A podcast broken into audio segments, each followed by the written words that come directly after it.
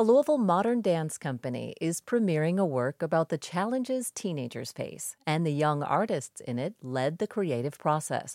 WFPL arts and culture reporter Stephanie Wolf tells us about a dance piece called Kids These Days.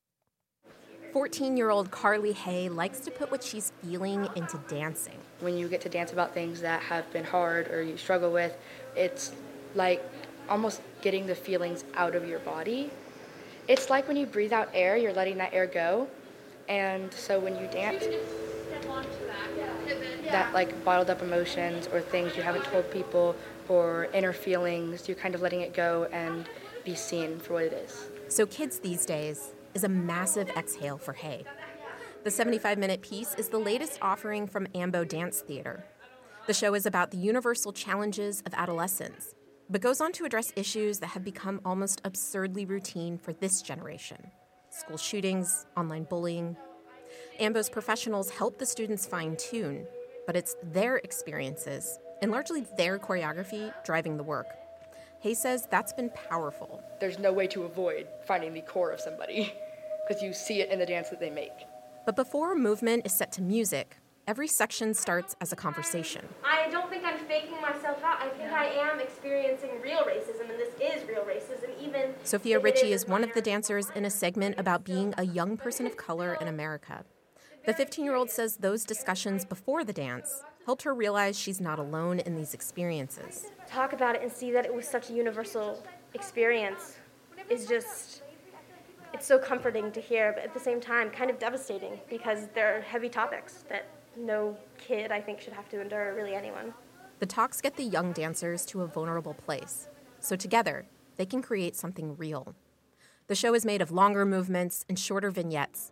One of those is about LGBTQ identity as a teenager.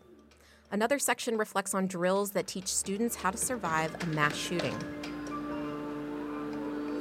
The portion called Neither Distract Nor Disrupt looks at school dress code enforcement. Your leggings are way too tight. You shouldn't put your body on display so like that. You need to go to the office. It all comes back to mental health. That's the unifying theme. Again, dancer Sophia Ritchie. We have adults saying, truly saying, man, kids these days are just so sensitive. We're not sensitive, we're trying to create change. The purpose isn't to have all of the answers, it's to be heard. What do you hope adults who come to the show take away from it? Hopefully, this can be an outlet to show them like how we feel and like what goes on in our lives each and every day. Accepting their own family members and like who they are and how they identify.